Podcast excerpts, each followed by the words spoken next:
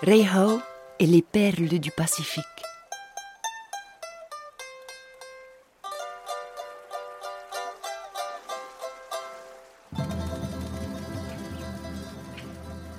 Je vais vous raconter une histoire qui se passe sur une petite île à l'autre bout de la planète. Loin, très loin, à mi-chemin entre l'Australie et l'Amérique du Sud.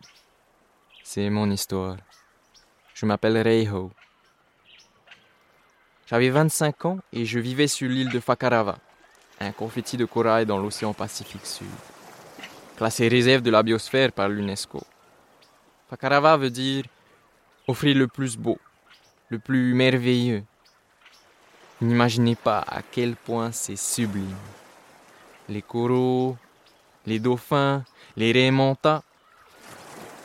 Je travaillais sur les 12 hectares d'huîtres perlières que tenaient mon père et mon grand-père.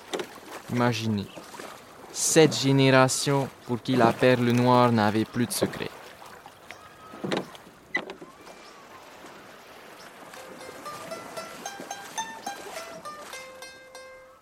Moi, j'étais amoureux de Mehiata. Elle faisait ses études loin d'ici pour devenir vétérinaire et soigner les tortues marines. Elle était une gardienne des tortues, dans la lignée de sa grand-mère. Mehiata, c'était elle la perle de ma vie.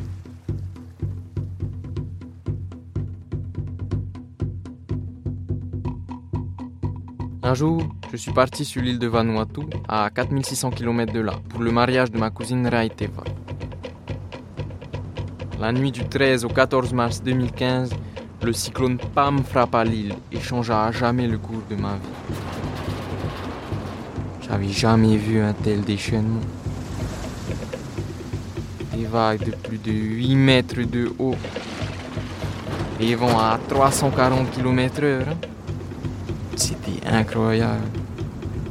Les tôles volaient, les arbres énormes déracinés, le goudron arraché.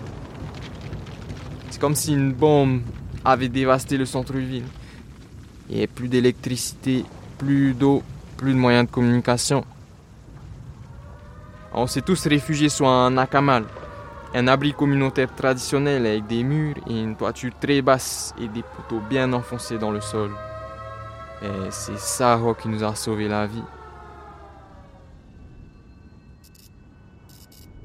Le lendemain, les rues étaient jonchées d'arbres, de morceaux de tôle, de cadavres de poulets qui empestaient. 80% des bâtiments et habitations étaient endommagés. 16 personnes avaient trouvé la mort. 166 000 avaient été durement touchés. Le cyclone Pam, c'était un monstre. Un monstre de catégorie 5. Et j'ai jamais vu ça de ma vie. On peut dire, la nature avait déchaîné sa colère. hein. Après cet incident, j'ai décidé de faire des recherches. Et c'est là que je suis tombé sur l'article du GIEC, le groupe d'experts intergouvernemental sur l'évolution du climat. Compliqué comme truc. J'ai aussi contacté une chercheuse parce que j'étais de plus en plus inquiet pour l'élevage de mes perles. En fait, euh, on note une accélération de l'élévation du niveau de la mer, qui a commencé dans les années 90. Il y aura entre 60 cm et 1 mètre d'élévation d'ici à 2100. Ce sera très rapide hein, dans le Pacifique. Hmm. Ça va créer des inondations, des tempêtes, euh, la destruction des bâtiments, l'érosion des plages, des coraux. Ah, ce sera une euh, vraie menace pour la population des îles. Hmm.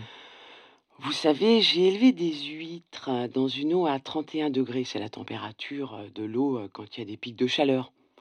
Au lieu des 29 degrés, euh, 29 degrés habituels, quoi. Eh bien, j'ai pu observer que la coquille était beaucoup plus blanche. Mhm.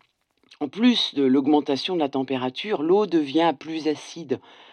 L'huître euh, dépense donc plus d'énergie. Sa croissance est ralentie. Il y a un risque hein, qu'elle ne puisse plus se reproduire. Donc en fait, si je comprends bien, on est les premières victimes du réchauffement climatique à cause des activités des pays industriels du Nord, d'Asie et de leur émission de CO2. Personne s'interroge sur notre avenir à nous. Madame, en tant que chercheuse, vous devez parler au monde entier. Au nom de l'océan, Oui. vous devez parler pour nous. Si notre île est submergée un jour, où iront nos enfants hein? Qui va les accueillir? Et voir les grossir les ronds des réfugiés climatiques, là, ce mot qui fait carrément peur aux pays du Nord. Mais est-ce qu'ils vont ouvrir leurs frontières? Est-ce qu'ils vont en être capables? Ça, monsieur, je suis, je suis absolument euh, dans l'incapacité de vous répondre. hein.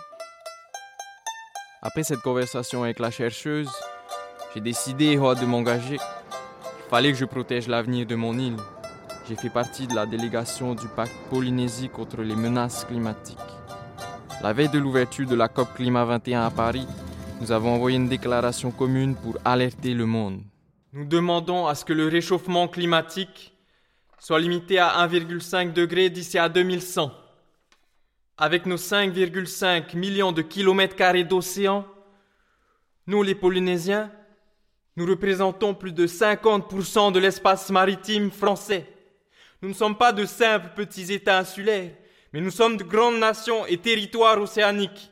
Alors nous demandons à être reconnus comme de grands puits de carbone, au même titre que les grandes forêts d'Amazonie.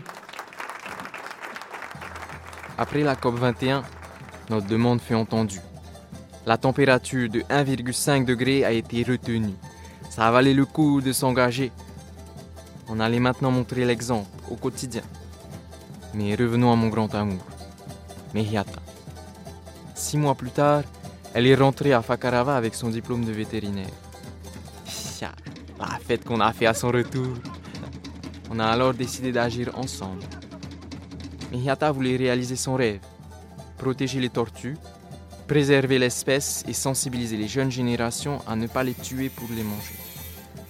Alors, on a créé un bâtiment pour héberger le centre de protection des tortues de Mehiata, avec quelques bungalows pour de l'écotourisme, un espace de pédagogie pour accueillir les classes et aussi un espace pour mes huîtres perlières. Notre projet était écologique et fonctionnait avec les énergies renouvelables. Alors, est-ce que, vous savez, vous les touristes, que la chatte des tortues, bien qu'elle soit interdite, se vend à 1000 euros le kilo au marché noir Si, si, c'est vrai. Et puis, les œufs qui sont pendus dans un endroit ombragé et plutôt froid donnent des tortues mâles.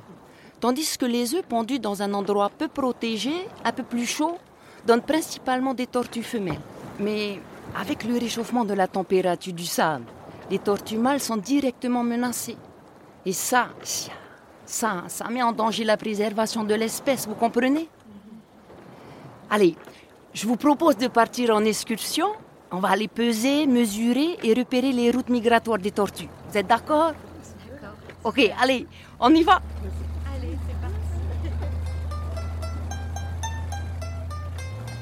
De mon côté, j'étais hyper actif aussi. J'ai réussi à négocier un prêt auprès de l'AFD, une banque de développement qui soutient des projets en faveur de l'environnement. En 20 ans, je pourrais rembourser mon investissement en matériaux écologiques et en énergie renouvelable. L'énergie produite à partir du soleil ou du vent est devenue beaucoup moins chère et si on fait le calcul sur 20 ans, elle nous revient finalement au même prix que si on fait venir le pétrole par bateau. En plus, on préserve la planète. Il y a même des projets qui utilisent les courants d'eau froide de l'océan pour refroidir les bâtiments. Ça s'appelle le SWAC et ça marche très bien. Avec mon équipe, on a réussi à créer des aires marines pour protéger les coraux, les mangroves ou pour que les poissons puissent se reproduire. En 2002, le gouvernement polynésien a même créé le sanctuaire des baleines pour qu'elles puissent venir se reproduire tranquillement. Personne n'a plus le droit d'y aller. Sans ça, les plus beaux souvenirs de mon enfance. Voyez les baleines nager à quelques dizaines de mètres de notre bateau. Dieu merci, on leur offre encore des espaces assez sauvages pour qu'elles se sentent en sécurité avec leurs bébés. Mais nous devons nous battre pour préserver cela.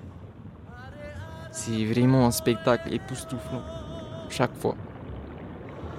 À vous de rêver et d'agir maintenant.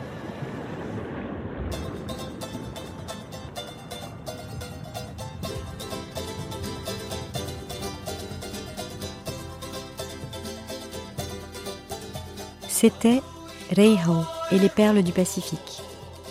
Ce podcast a été produit par Ygraine d'Images pour l'Agence française de développement, avec Mea Maléjac, Tania Jurkiewicz, Véronique Joly. Ambiance sonore, Kylian Fanget.